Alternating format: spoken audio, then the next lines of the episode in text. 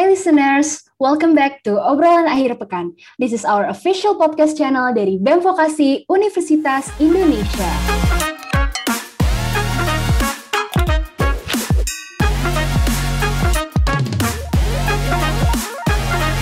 Halo guys, kembali lagi di Obrolan Akhir Pekan. Gimana nih kabar kalian? Gak kerasa ya, Senin besok kita udah masuk. Lo gimana Den? Senang atau males nih kita Wah, buset kalau gua malah males banget. Nah saya seneng banget maksudnya ya. Waduh. Seneng banget gua kuliah mah wah sembilan matkul penyiksaan untuk empat bulan ke depan. 24 SKS Iya. saya cinta desain. saya cinta desain. Parah banget. Nah semoga yang dengerin obrolan akhir pekan hari ini saat ini sehat selalu ya dan selalu diberkahi kuliahnya untuk ke depannya. Amin amin amin. BTW Nes, kali ini kita kedatangan tamu penting nih, pejabat tinggi bos. Hmm. Siapa ya mereka ya?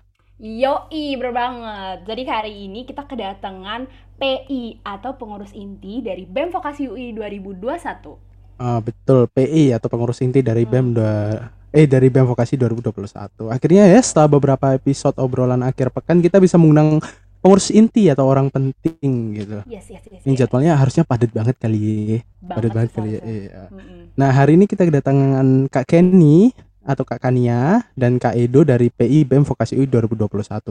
Langsung aja tanpa basa-basi, cus kita kenalan. Halo, Halo, selamat semuanya. malam. Halo. Halo. Malam malam malam malam biar semangat.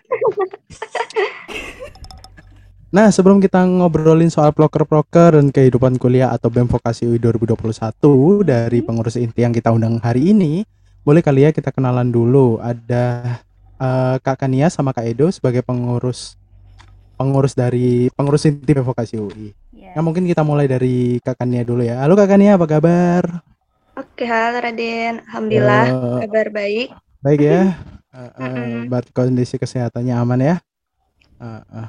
Nggak lagi kena virus Ya, yang booming aman, itu. Habis vaksin juga, jadi insya Allah. Habis vaksin, Oh. insya Allah makin bagus imunnya. Amin, amin, amin, amin. Amin, amin. Ya, kalau tanya urusan kuliah sih kayaknya masih belum ya, masih baru mulai, masih belum mulai. Ya, semoga lancar ya Kak kuliah ke depannya. Iya, amin. Eh, semester berapa nih berarti kakaknya? Semester Eh, masuk. Semester, masuk semester 5. Oh, berarti mau magang ya? Capek. Iya, betul. Udah Oh. mau magang nih. Waktunya Ya. tinggal sedikit. Oke, Tahun depan sedikit. lulus tahun depan berarti. lulus. Amin. Amin. Harus. Semoga lancar sampai lulus kakaknya. Amin. Raden tegang banget. Semoga diberkahi kuliahnya. Lanjut Nes. Amin. Nah, kita langsung next nih ke Kak Edo. Halo Kak, apa kabar? Halo Vanessa, halo Raden. Alhamdulillah baik. Puji Tuhan. Nah, gimana nih? Udah Apanya? vaksin belum nih kayak Kak Kania? Wah, udah dong. Aku vaksin dari dari zaman-zamannya masih dua vaksin di Indonesia. Ada, ada, eh, AstraZeneca sama Sinovac. Itu zaman-zamannya itu tuh aku udah vaksin duluan. Berarti terlindungnya udah duluan nih dari kakaknya ya. Udah lebih. Iya. Alhamdulillah, alhamdulillah. Nih hari Senin kita udah mulai mau kuliah nih. Gimana nih? Semangat atau kayak lu mager banget kuliah? eh kalau dari aku sih eh, biasanya ya kalau masuk kuliah tuh hype-nya tuh ketemu temen-temen sih. Iya sih. kayak kayak yang biasanya kan kita eh, jarang gitu ya kalau kontak-kontakan maksudnya paling kontak-kontakan sama yang eh, ci- circle aja gitu yang Hmm. benar-benar sering ketemu atau punya grup chatnya sendiri tapi kalau untuk fullnya kan jarang tapi kalau misalnya kuliah kan kita dipaksa untuk ketemu terus tuh Bener, jadi bener. seru sih itu sih yang ditunggu-tungguin dari masuk kuliah Betul. Tapi kalau Hmm, offline betul. nggak ini dong nggak excited atau gimana? Wah, offline excited banget sih apalagi kan sekarang udah ada mahasiswa baru kan excited Ih, banget dong Oh. untuk nyari nyari Bener. nyari nyari gitu kan Oh, gitu ya konsepnya ya. nyari temen maksudnya lebih ke arah Oh, temen gitu. Bener Oh, bener iya. bener. Mencari koneksi ya. Koneksi. Astagfirullahaladzim. Astagfirullahaladzim. Asik. Apa udah asik-asik banget nih ya Kak Kania, Kak Edo udah kelihatan serunya. Jadi kita next masuk aja ke pembicaraan inti nih. Nah, untuk orang awam, sebenarnya fungsinya dari PI BEM itu apa sih kak? Uh, ini mau siapa nih? Mau Kania atau Edo nih? Terserah. Boleh. Ya, sweet. Jangan sweet ya udah. Dari Aku dulu deh. Ya. ya udah Kania dulu deh. Oh, oke gue dulu kali ya. Jadi uh, simpelnya menurut gue kalau PI di BEM itu tuh fungsi utamanya apa? Fungsi utamanya PI itu sebagai apa ya, kayak pilarnya bagi uh, departemen dan biro yang dibawahinya gitu. Karena uh, walaupun departemen dan biro itu sendiri masing-masing punya kepala dan wakil kepalanya gitu, mereka juga uh, tugasnya kan sangat banyak gitu. Makanya juga butuh uh, orang atau pembimbing lah istilahnya yang bisa ngebantu mereka gitu untuk melancarkan prokernya dan orang itu PI gitu. Kalau Edo gimana dok? Kalau aku sih nggak jauh beda sih sama Kania. Intinya uh, benar juga yang dibilang Kania bahwa panitia inti itu uh, bisa dibilang pilar lah ya atau uh, penggerak pertamanya gitu. Hmm. Nah, tapi uh, kalau dari aku sendiri dengan adanya PI ini tuh uh, jadi terkoordinir sih. Jadi kayak misalkan untuk uh, komunikasi itu jadi Gamiskom, kemudian uh, untuk proker-prokernya juga ada berkesin ke berkesinambungan. Jadi kayak uh, benar-benar ini sih dengan adanya PI itu jadi lebih teratur gitu sih. Tapi kan kalian kan mengatasi apa sih? Menjadi atasan dari si departemen dan biro ini nih ada hmm. nggak hmm. sih yang kayak ribet-ribet gitu kayak ada yang kecot lah atau miskom atau gimana ada nggak kejadian nggak mengenakan gitu ya kalau dari aku ya sebenarnya kalau ditanya uh, kecot atau ditanya ibaratnya berantem itu hal yang wajar sih menurut aku. Ditambah uh, karena dalam sebuah organisasi maupun suatu kelompok pasti kita ada pertentangan ya sih? Ada perbedaan. Tapi dari situlah ketemu titik tengahnya gitu dari perbedaan kemudian adanya uh, apa namanya kayak uh, perselisihan gitu. Itu jadi ngebuat kita tuh jadi ada kayak uh, titik titik baru gitu loh. Jadi dari situlah kayak hmm, jadi jadi makin dekat gitu dengan ada perselisihan tuh jadi makin dekat kayak tahu kekurangan masing-masing tahu kelebihan masing-masing jadi dari situ tuh bener-bener jadi klop gitu sih kalau dari Kania gimana? Hmm, kalau dari gue sih uh, di KKI alhamdulillah uh, aman ya gitu. Maksudnya anak-anak gue alias uh, Zalfa, Dina, terus habis itu juga Zara dan uh, Kila, mereka itu benar-benar apa ya sangat kompeten untuk menghandle gitu dan uh, dan ketika mereka benar-benar butuh gitu kan mereka juga nggak segan untuk uh, minta bantuan gue gitu dan makanya karena keterbukaan mereka itu untuk komunikasi gitu. Jadi uh, sangat minim lah di KKI untuk adanya uh, konflik seperti itu. Eh tapi gak menutup kemungkinan, maksudnya uh, yang internal itu juga bagus kok. Maksudnya gak ada terlalu banyak kecot enggak. Maksud, maksudnya aman-aman aja gitu sejauh ini. Tapi maksud aku kalau misalkan ada perselisihan tuh wajar, kayak gitu sih. Betul betul banget. Ya. Orang masa PSDM keren banget gitu, Litbang juga keren banget gitu. Masa ada perselisihan enggak? Tapi ya uh, dikit-dikit kadang ada lah hmm, pasti, perbedaan pasti. pendapat sih lebih tepatnya. Betul, Kayak gitu. Hmm, ya ya ya ya. ya. Iya, di sini kayak ada suara-suara ini ya. ada suara-suara apa ya? lebih seru gitu loh. Uh, gimana Raden sama Vanessa lanjut? saya no comment lah masalah itu ya no comment dah lanjut ke pertanyaan saya aja saya punya pertanyaan nih tapi kayaknya tadi udah sedikit terjawab ya. Sebenarnya PI ini anggotanya sekarang ada berapa sih? Terus yang di bawahi itu apa aja gitu? Kalau misalnya kan ada KKI gitu atau mungkin ada yang lain yang kita nggak tahu gitu membawai uh, ada berapa orang dan membawai apa aja gitu di apa di PI oke okay, um, kalau PI itu kita totalnya ada 11 orang, itu udah include uh, kepala BEM, apa ketua BEM vokasi kita dan wakilnya. Terus habis itu ada dari biro uh, dari uh, bidang KKI di internal, terus habis itu ada juga keuangan kayak controller dan juga treasurer. Terus apa lagi, Dok? Nah, habis itu ada kemaha, kemaha atau kemahasiswaan dan yang terakhir itu ada sospol, sosial politik Gitu. Oh dan aku sendiri, aku lupa nyebutin aku Oh internal. iya. Iya, aku jadi lupa jabatan aku. Astagfirullahaladzim. Oh berarti emang ini ya tiap orang punya perannya masing-masing ya dan termasuk apa eh, ketua BEM tuh masuk di PI juga ya hitungannya ya. Berarti Betul. ketua ketua dan wakil ya masuk di PI juga. Betul, betul. Hmm. Menarik ya dengan anggota sebanyak itu. Apakah Nesa punya pertanyaan? Bagus ya, Anda nih lempar-lemparannya keren ya. Agak seirama gitu. Iya. Iya. Nah, PI ini punya proker apa aja nih? Ada Oh, oke. prokernya sendiri nggak? Eh, ya kalau dari aku sendiri sih eh, untuk proker dari PI itu sendiri nggak ada. Maksudnya dalam arti kayak bener-bener sendiri. Tapi eh, sejujurnya kalau ditanya di awal-awal sih ada kayak kita pengrekrutan untuk eh, BPH BPH eh, itu kita ada prokernya sendiri yaitu proker pertama kita ya untuk eh, welcome apa namanya eh, oprek BPH gitu sih. Terus kalau untuk seterusnya paling nantinya eh, saling koordinasi sih antara eh, koordinator dengan BPH-nya masing-masing kayak gitu. Dan dan eh, apa namanya komunikasi antar wakil ketua BEM kemudian ketua BEM jadi gitu itu sih.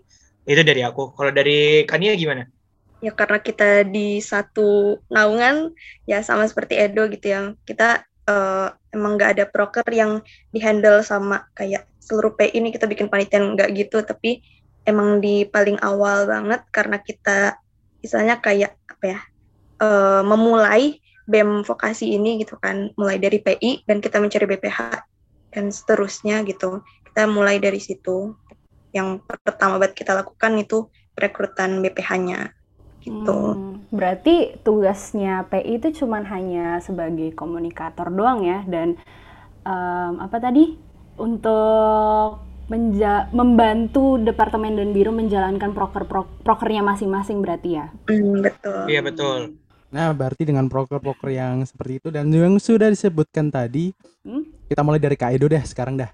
Nah, Iya, Kak, betul. Edo, Kak Edo sendiri itu eh, berarti kan membawa internal ya? ya Nah, itu tugasnya tuh ngapain aja, Kak? Eh, kalau dari aku sendiri kan internal itu membawahi PSDM dan Litbang. Eh, aku ngasih salah satu contoh aja lah ya. Sebenarnya proker dari PSDM itu banyak banget. Eh, mungkin yang di deket-deket ini itu ada makrab, kemudian ada eh, staff eh, BEM, eh, apa staff magang BEM, eh magang BEM sorry, Eh, atau bisa dibilang Fox Academy yang kedua. Terus eh, untuk Litbang sendiri itu salah satu prokernya itu eh, penilaian eh, di pertengahan periode gitu sih. Nah, sebenarnya kalau internal itu lebih ke arah eh, pengurus BEM sih. Jadi kayak bagaimana kita membentuk tim building yang baik dalam kepengurusan BEM itu sendiri gitu sih.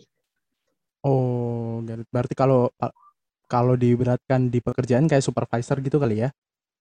Eh, bisa dibilang. Oh ya bisa kayak gitu ya. Heeh. Eh, Oh, bisa. Eh, kan apa nih yang yang dengerin tadi kan di awal udah ngomong penjabat penting nih bos yang datang bos. Eh, gini ya, apa pejabat penting dong? Apa pejabat penting nih, Bos? Senggol dong. senggol gitu ya. dong. yo. Senggol dong. Oke, next, next, next.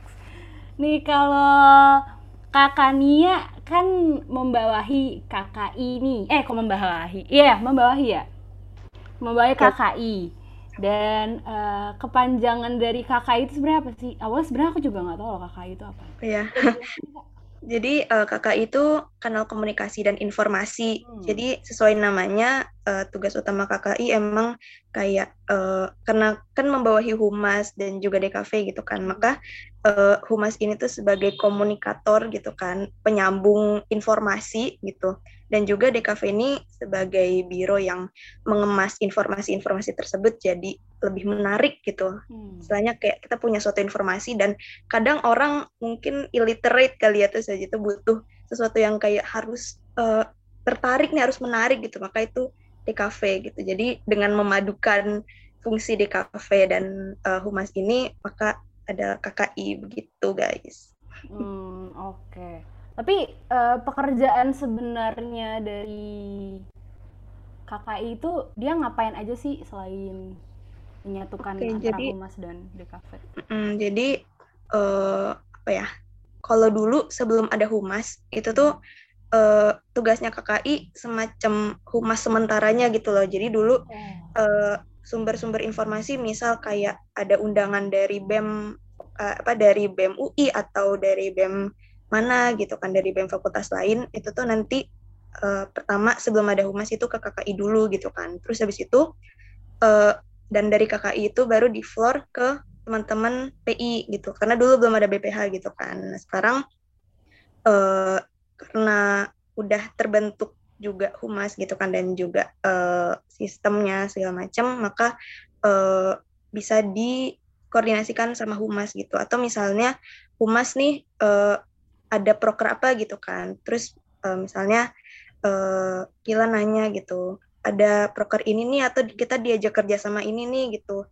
Eh, pertimbangannya gimana ya? Kira-kira boleh nggak? gitu. Nah itu juga salah satu tugasnya KKI gitu untuk eh, memilah gitu kan. Apa aja sih yang kira-kira tuh eh, bisa nggak ya gitu eh, bisa kita terima nggak ya gitu untuk di BEM vokasi sesuai sama nilai-nilai yang kita angkat kayak gitu sih Oke, berarti bener ya tadi kata Raden kayak supervisornya gitu lah ya. Ya oke oke. Kenapa Nes tanya mulu kapok? Kapok. Kapok di di apa di revisi gitu atau kapok di Waduh, nggak kapok dong. Oh, nggak Waduh, kapok dong. Iya, namanya juga revisi berarti membu membantu kita untuk menjadi semakin Iya. baik Betul. kontennya. Ah, ah, jadi selain yang disebutin tadi juga KKI kadang juga membantu kita dalam eh, entah itu dalam penulisan, dalam Hmm. pos-pos yang kita desain atau dalam visualnya gitu. Betul. Biasanya ngasih-ngasih referensi gitu ya Nes ya. Iya, Mm-mm. revisi, referensi. Eh, eh, jadi ya seru Ya. banget lah. Makanya ini kalau ada adik-adik maba yang eh, dengerin podcast ini terus mau masuk langsung masuk di cafe aja. Iya, betul. Langsung Seru banget. pencapaian desain Anda 100. Betul. Ah, Gila ah. sih Eh, parah. Tapi aku aku mau masuk sedikit ya. Iya. Kan aku Ah, kan betul. eh, dari penyiaran multimedia kan. Hmm. yang di mana tuh kita belajar banget tentang ngedit, kemudian tentang mungkin ya hampir sama lah dengan eh, pekerjaannya di kafe gitu kan. Hmm. Nah, aku eh, sedikit pengalaman aja sih.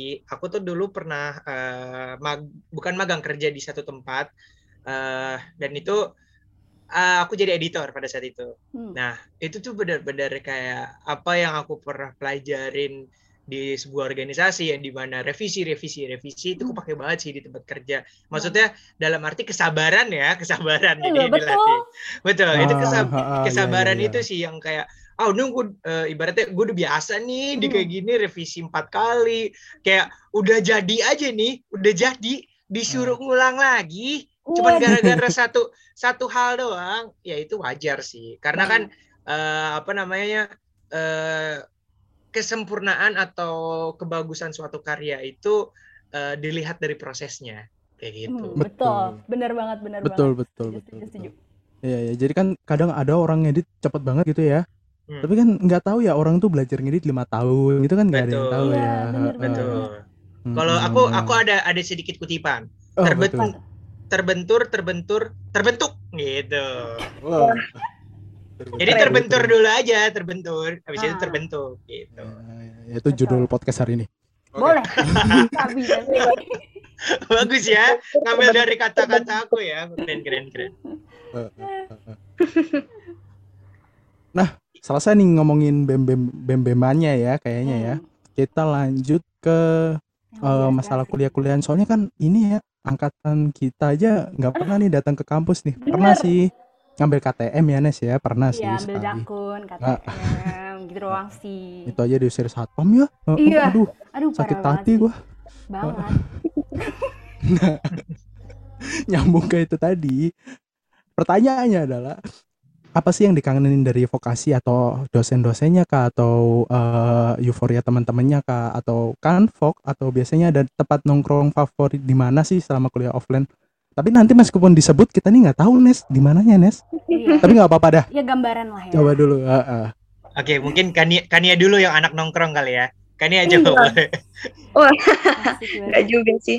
Jadi eh, sebenarnya kuliah offline tuh menurut aku seru gitu kan karena eh, ketika kita bosen masa kita ketika kita pusing belajar gitu at least kita ada temen gitu loh di sebelah Hmm. kita gitu kan Betul. kayak misalnya kita bisa langsung nyambat gitu ke sebelah aduh pusing banget gue nggak ngerti eh lu ngerti nggak kayak gitu Iya. dan kalau misalnya kita lagi online kayak gini kan kita ngeluh yang ngeluh dalam hati sendiri ya Allah capek gitu atau misalnya ya Allah ini kapan selesainya kayak gitu Hmm. kan terus yang dikangenin dari kuliah offline sebenarnya eh, lebih ke itunya sih kayak apa ya eh, enak jalan dari eh, kosan ke kampus kalau aku sendiri gitu. Karena eh, kelas tuh biasanya kan mulainya pagi gitu kan walaupun pas bangun aduh capek gitu kan. Kemarinnya habis begadang ngerjain tugas gitu terus paginya harus pergi. Tapi paling enggak tuh eh, apa ngelihat vokasi dan sekitarnya tuh masih sepi tuh enak banget gitu kan. Pemandangannya enak banget. Kok pagi-pagi vokasi tuh bagus loh gitu. Kayak banyak pepohonan eh pepohonannya kayak gitu. Terus juga eh, apa kondisi kelas yang lebih kondusif gitu kan untuk kita belajar. Itu selama setahun atau udah satu setengah tahun terakhir ya udah udah lama banget kayak nggak ngerasain itu gitu loh. Apa eh, kondisi belajar yang kondusif kayak gitu walaupun kadang di kelas emang barisan belakang biasanya agak berisik gitu kan cuman ya paling enggak kita bisa coping with stress kalau misalnya eh, kuliahnya itu offline gitu karena ngobrol sama temennya itu secara langsung nggak chat lagi kayak Hmm. gitu kalau itu gimana dok? Kalau aku sih eh, mungkin yang dibilang barisan paling belakang berisik itu aku ya. Itu aku, aku dan teman-teman aku. Yang biasa kalau di broadcasting tuh ya paling berisik ya kita, ya aku lah, aku dan teman-teman aku gitu ya. Hmm. Nah, tapi yang paling dikangenin banget itu selain temen eh, aku kan dulu kan dari rumah ke vokasi itu atau ke UI itu naik kereta. Ya itu sih yang dikangenin sih yang biasanya aku bangun pagi terus eh, kan vokasi itu eh, terutama di jurusan aku tuh pagi kan jam 8 tuh kita udah mulai masuk kam- eh, kuliah. Nah, itu tuh bener-bener kayak harus pagi-pagi bangun eh sorry jam 8 atau jam 10 gitu aku lupa. Nah, itu tuh eh, harus pagi-pagi ke stasiun gitu kan. Aku dari stasiun Cawang terus baru turun lagi di eh, Depok eh di UI terus habis itu aku naik bikun kalau nggak naik eh, ojek gitu. Nah, tapi pengalaman yang lucu tuh pernah ada eh, bikun sih. Jadi waktu itu aku pernah eh, pagi-pagi gitu kan ya.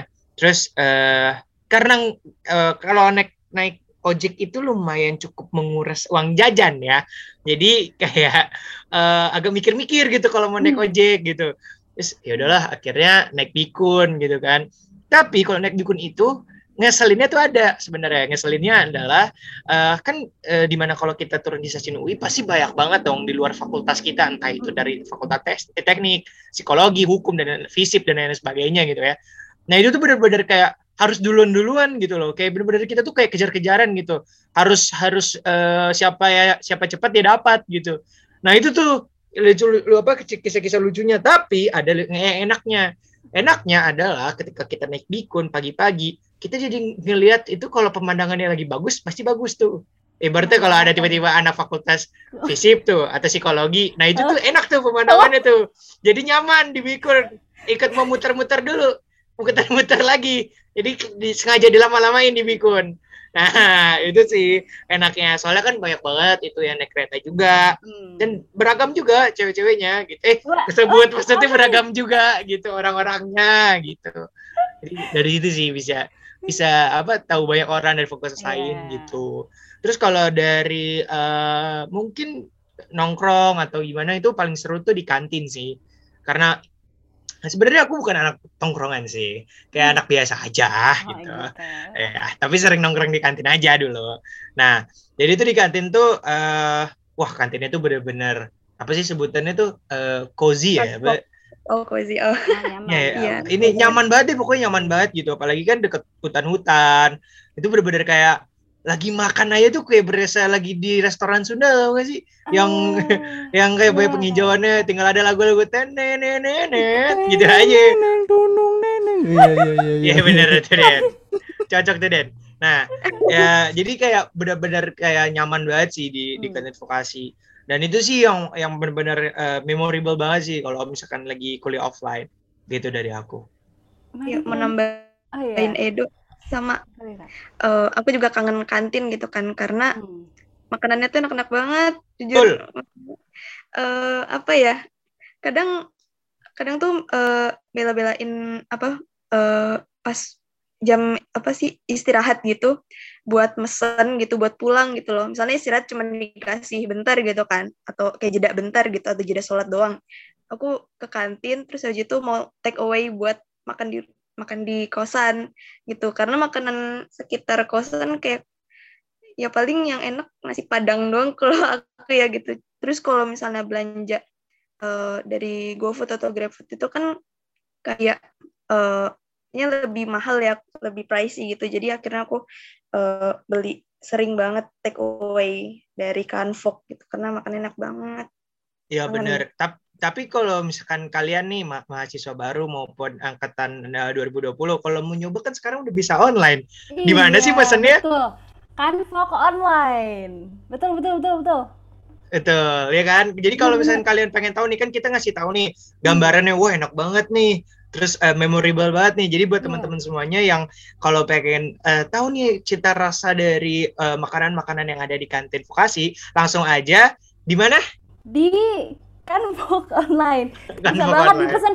Kita bisa ngecek di Instagramnya BEM Vokasi UI. Dia situ udah ada tata cara untuk pesannya.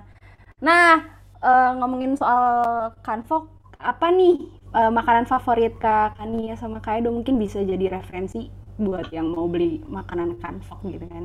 Oh iya. Coba Hmm. eh, Kania dulu deh. Kania kan tadi suka bawa pulang tuh. Oh iya bener.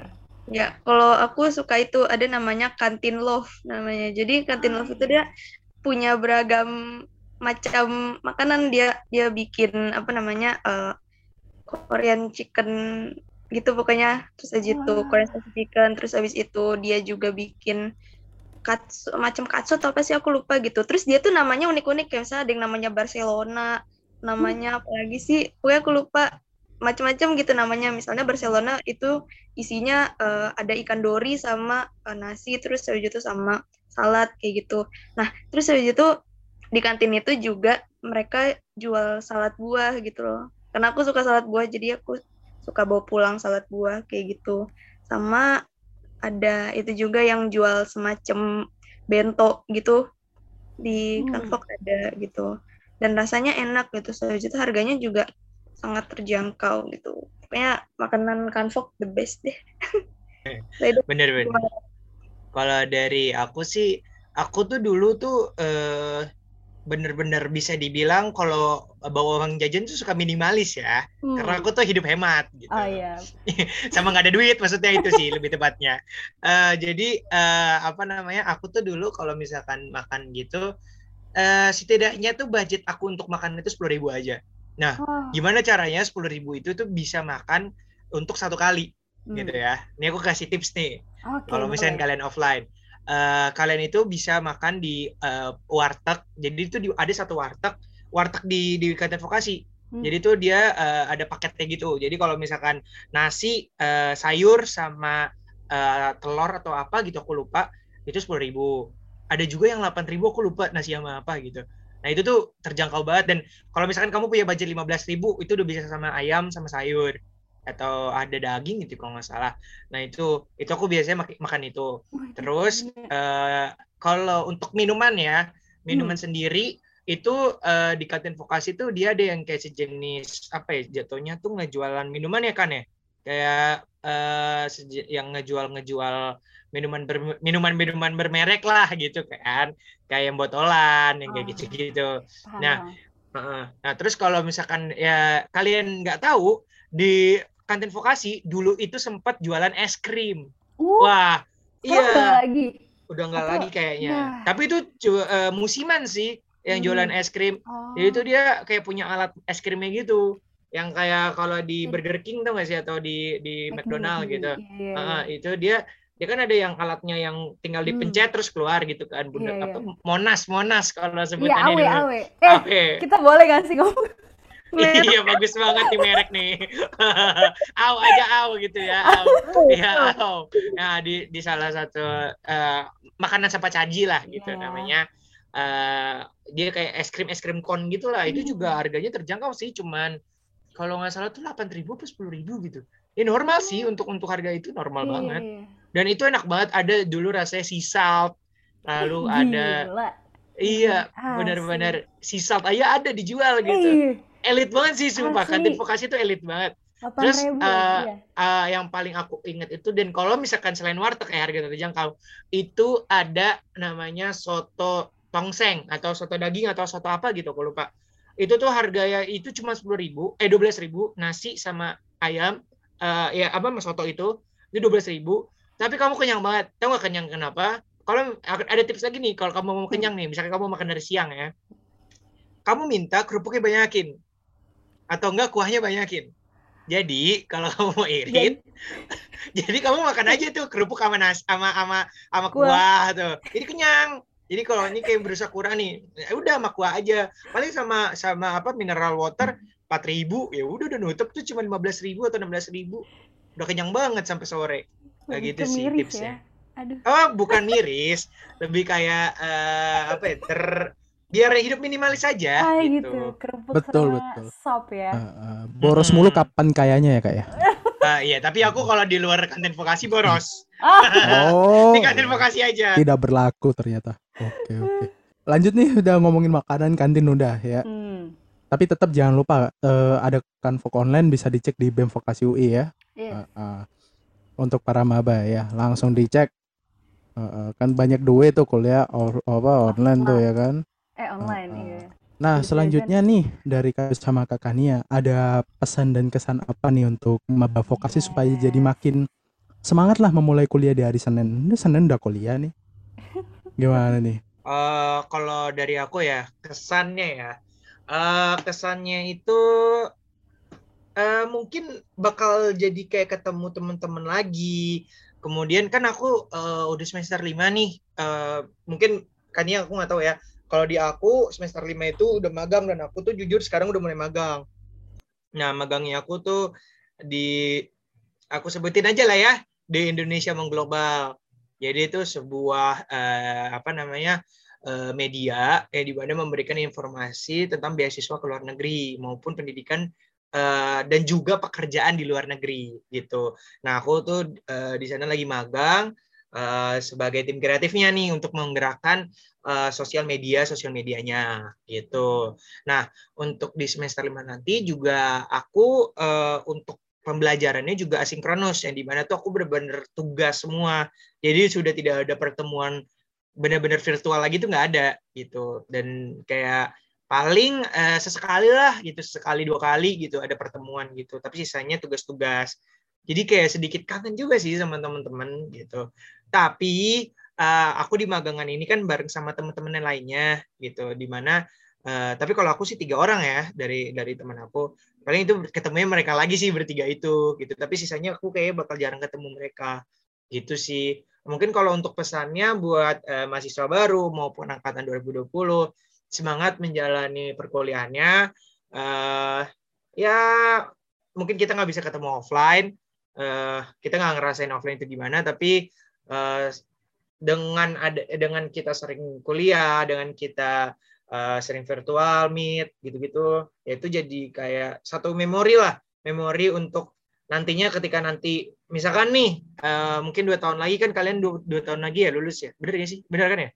Ya dua Bener, tahun bener, lagi. bener. Hmm, Hmm. dua tahun lagi lulus. Nah nanti ketika lulus mungkin semoga pandemi ini udah hilang ya kalian jadi kenal gitu bukan Hmm. yang nggak nggak kenal satu sama lain gitu apalagi satu angkatan kalian gitu kan ya semoga eh, pandemi ini juga cepat kelar. Amin ya Allah. Hmm. pengen cepet-cepet kelar banget ini kayak pengen ketemu orang-orang lagi pengen eh, berkarya lagi berkarya dengan mudah ya. Kan sekarang ketahan banget nih gara-gara pandemi gitu kan. Kayak gitu sih kalau dari aku. Kalau kaninya gimana? Oke, kalau dari aku em, sebenarnya pesan untuk teman-teman maba kayak kan kalian nih masih baru ma- apa ya, baru masuk ke dunia perkuliahan gitu kan. Dan hari besok hari pertama kalian nggak sih kan? Makanya jangan eh, apa ya buat haran eh, karena kalau misalnya dari awal itu eh, udah males gitu kan. Kayak ter ke depannya itu akan lebih sulit lagi gitu untuk eh, naikin motivasi untuk kuliah gitu kan. Terus juga sama kayak Edo sebenarnya uh, semester 5 ini udah harusnya udah mulai magang gitu, tapi sebutannya kalau aku kan di rumpun kesehatan disebutnya tuh praktik klinik. Nah, praktik klinik itu udah dari uh, semester lalu sebenarnya kan, cuman semester lalu itu uh, apa sih namanya nggak karena online gitu kan. Yang harusnya kita ditempatin ke klinik gitu atau ke sekolah atau ke rumah sakit gitu. Jadi kita tuh uh, malah harus nyari pasien sendiri kayak gitu. Dan di semester depan ini juga masih tentatif banget gitu kan. Belum tahu apakah nanti bisa online eh bisa offline gitu apakah nanti bakal tetap online kayak kemarin gitu. Kalau misalnya bisa offline uh, kayak ditempatin ke institusi misalnya ke rumah sakit atau misalnya ada uh, klinik ibu anak atau misalnya klinik anak kayak gitu. Dan uh, sejujurnya kalau Edo tadi bilang dia udah nggak ada kelas justru aku masih ada kelas nih semester 5 masih ada 14 SKS ya kalau nggak salah. Sisa 14 SKS terus habis itu uh, baru deh uh, nanti kita dan nanti aku ada praktik klinik alias magangnya tersebut gitu. Pokoknya semangat terus untuk uh, teman-teman maba yang besok masuk gitu kan. Uh, buat dunia perkuliahan ini walaupun kalian online gitu kan. Uh, buat uh, dunia kuliah kalian tuh sebahagia mungkin seindah mungkin gitu ya betul. Se sebahagia mungkin lah meskipun online ya Nes ya. Meskipun online harus tetap bahagia lah kuliahnya. Nggak tahu udah dengan cara apa. Oh, dengan cara magang di BEM Vokasi UI. Ah, bagus banget emang Raden ini. Uh, uh, ya bagus banget itu dari Raden tuh. Promosi yang sangat baik. Jadi buat teman-teman mahasiswa baru uh, bisa banget nih kalian nanti uh, insya Allah bakal dibuka tanggal 6 September. Ini aku kasih kisi-kisi aja ya. 6, 6 September hmm. itu akan ada uh, oprek nih buat teman-teman uh, atau mahasiswa baru yang uh, pengen ngerasain gimana sih jadi anak BEM, gimana sih jadi pengurus BEM, apa keluh kesahnya jadi pengurus BEM. Nah, kalian bisa banget langsung aja uh, cek uh, Instagramnya BEM Vokasi UI gitu. Hmm. Jadi harus di di apa namanya ibaratnya apa sih diperhatiin perhatiin terus lah iya. Instagramnya BEM Vokasi UI gitu. Cek cek terus nih. Kan kuliah kuliah online daripada suntuk gitu kan, daripada hmm. ah belajar mulu nih gitu kan. Mendingan hmm. magang BEM. Stres magang. Oh ya enggak. Eh, oh, iya. enggak dong. Enggak kan dong. Kalau kan iya. Enggak stres iya. dong. Wah, ini enak di kafe. Seru banget sumpah guys. Kalian harus magang di DKV ya. Karena Gila ya, uh, uh, banget kan Dan il ya. Ilmunya dapet ya kan, ilmunya dapet, soft skillnya dapet. Betul. Tambah teman-teman koneksi kan, wih. Kalau bisa, nah betul. Juga dapet. Kesabaran dapet. Kan aku dengar-dengar nih ya, karena si vokasi ini kampusnya di ujung, bener nggak sih katanya fakultas yang horor? Dengar-dengar hmm. sih Siapa nih yang mau ngomong nih? Kania hmm. nggak? Kania? Kayaknya Edo punya banyak cerita deh. Enggak, emang Kania ada. hmm, sebenarnya ada sih waktu itu. Cuman nggak tahu ya ini uh, jadi ceritainnya. Jadi waktu yeah. itu ada kuliah malam gitu kan. Bukan kuliah malam sih, jadi selesainya tuh malam gitu kan. Hmm. Selesainya jam 7 gitu. Terus habis itu aku di ingat banget di gedung VB karena biasanya kalau udah lewat maghrib itu gedung VA sama VC itu kalau VA tuh kan yang tengah, VC yang ujung, itu tuh biasanya udah nggak dipakai lagi gitu kan. Jadi gedung paling depan yang yang dipakai gedung VB. Terus waktu itu uh, apa namanya pas uh, turun gitu kan, uh, kita turun nih dari lantai berapa ya lupa deh. Terus habis itu uh, ada ting gitu kan, pintu kebuka oh, gitu. Iya. Tapi nggak ada yang masuk. Ih, Terus saya gitu ya YOLO aja ya udah pencet lagi ke iya. lantai satu gitu. Jadi ya itu doang sih gitu nggak tahu ya. Mungkin mungkin liftnya sedang capek gitu mau istirahat dulu mungkin kayak aduh capek nih gue gitu. Berhenti dulu gitu atau gimana. Positive thinking. Cuman kalau misalnya tapi positive thinkingnya itu error sih. Aku sih positive thinking sih. Kalau itu hmm. positive thinking banget sih itu error. Soalnya uh, kan lift uh, di lift vokasi itu kan sering banget error ya kan? Oh iya benar. Ada suka ada nih. Kan lift itu harusnya ada dua kan? Tahu-tahu yang sebelah kiri lift sedang rusak. Jadi kita harus Iya. skip. Oh. tapi sebenarnya kalau cerita horor yang lain sih kayaknya nggak ada sih. Cuman itu aja kayak sedikit mengagetkan gitu loh guys. Itu kita masih belum bisa konfirmasi apakah itu mungkin kesalahan teknis lift. Semoga saja atau memang ada yang pengen ikut gitu tapi sejauh ini sebenarnya stigma orang bilang oh vokasi itu serem gitu. Karena Hmm. karena gedung kita tuh nggak kelihatan guys dari depannya nggak sih? Dari Iya, benar-benar. bikun itu nggak langsung kelihatan kan? Makanya orang kayak mikirnya ini gedung vokasi gimana sih bentuknya? Gitu. Pakai kastil apa gimana? Gitu. Kok kayaknya terpencil banget gitu. Nggak kok gitu. Gedung kita ya biasa aja gitu. Cuman bentuknya mungkin lebih beda gitu ya dari gedung fakultas lain gitu. Kita bentuknya kayak Kayak tingkat bertingkat gitu. kalau fakultas lain kayaknya lebih bentuknya apa ya? Kayak bangunan tua nggak sih? bata-batanya gitu nggak sih? Kalau di Ah. kalau di vokasi itu jarang kayak gitu. Ya balik lagi cerita horornya kayaknya nggak horor ya horor dan tidak horor pasti error lah. Kalau itu gimana? Ada pengalaman suatu gitu nggak? Eh mungkin ini kali ya. eh sebenarnya kalau ditanya horor sih nggak tahu ya karena kan nilai horor masing-masing itu kan mm, beda-beda gitu. Nah, eh tapi ini pasti horor sih. Jadi kan aku kan dulu waktu zaman-zaman masih offline kan nongkrong di kantin itu bisa sampai jam 12 malam, jam 1 pagi. Biasalah. Namanya juga anak muda. Oh, gitu. Oke, Iya. oke.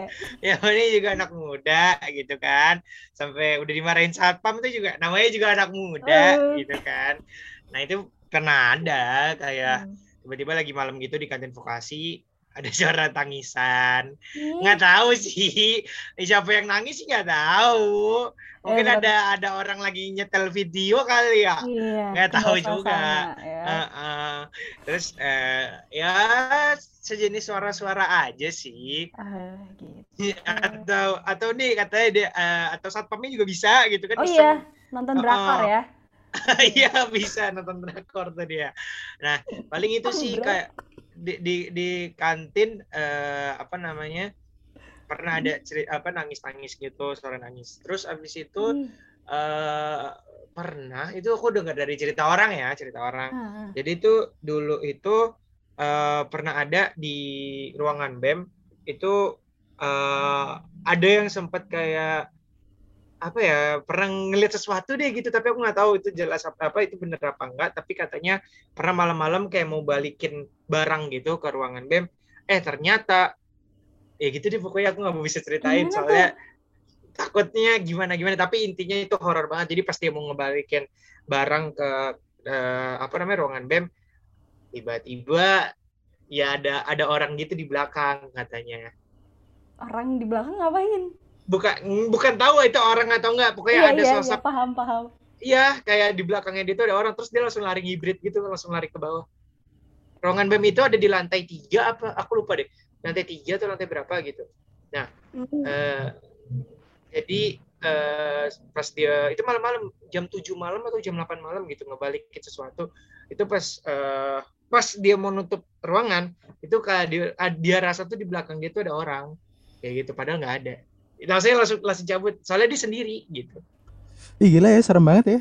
Mungkin nanti kita harus bikin ini ya Nes ya eh, episode podcast tentang horor-hororan gitu kali ya. Iya, bisa nih Eh, kejadian Nanti narasumbernya acak-acak aja alumni-alumni yang udah 10 tahun atau yang Iya, udah bisa. Mungkin Hmm. lebih banyak ya cerita horornya. Eh, eh, lebih banyak cerita horornya. Kalau perlu tuh kuli-kuli yang bangun apa gedung vokasi tuh kita Iya. panggil tuh. Iya, siapa tahu ada. Kan soalnya kan eh, dulu kan tanah kosong kan berarti itu ya. Pojokan gitu ya. eh, Ih, ngeri banget ya. Eh, eh, ih, ih. Iya sih parah. Eh, Eh, dah, ah, udah dah, Nan- nanti bahas lagi dah ya. Ah, ah. Oke deh, nggak nggak kerasa ya, lama banget kita ngomong eh, ngobrol-ngobrol soal PI dan soal kehidupan vokasi oleh kakak tingkat kita. Maksudnya kalau kita yang cerita kita nggak punya cerita Nes, kita iya, online kita Nes. Ceritanya hmm, tidur depan laptop. Iya Apa lagi, Den? betul. Eh, apalagi ya, eh, eh, jadi ketua kelas dua periode ya. Kayaknya tahun depan lagi deh Den jadi ketua kelas. Ya namanya hidup. Iya. Ya lanjut. banyak banget sih yang bisa kita ambil oleh hari ini terutama eh, euforia kuliah yang kita nggak tahu ya Betul. Kanvok apalagi ya. Katanya makanannya oh kanvok ya heeh. Heeh, kanvok ya pengen banget kanvok gue kan eh, hobi makan ya heeh. Pis, mukbang kali ya kita next. Heeh. Kalau offline. Bisa nih. Ayam geprek yang di kampus ya Heeh. Heeh. Betul. Kuliner cobain salah satu tuh stand-standnya. Habis itu ini ini ini kan banyak ya. Parah. Mm-mm. Gila. Ya, Eh, berarti eh, minggu depan kita undang Bu Is lah eh, Iya, orang boleh. kanvok orang-orang kantin ya, kita wawancarai. iya Terus bisa ditanyain juga kejadian horor sama nah betul iya iya kan? Ya begitulah Nes ya pokoknya untuk episode-episode selanjutnya ditunggu aja ya sama Yes. listeners kita Ah, oke kita kayaknya cukup sampai sini aja deh untuk episode hari ini episode bersama PI dan membahas tentang perkuliahan di vokasi Betul. kita akan melanjutkan sesi curhatan lainnya di episode selanjutnya yang pastinya bersama para narasumber lainnya dari BEM Vokasi UI yang gak kalah menarik. Jangan lupa untuk like episode podcast hari ini dan buat para listeners baru kita juga jangan lupa follow official podcast dari obrolan akhir pekan BEM Vokasi UI 2021 supaya nggak ketinggalan untuk update berbagai konten menarik selanjutnya. Nah, oke deh, thank you for today. Have a great time and see you guys in the next episode. Bye bye. Terima kasih Kak Kania dan Kak Edo.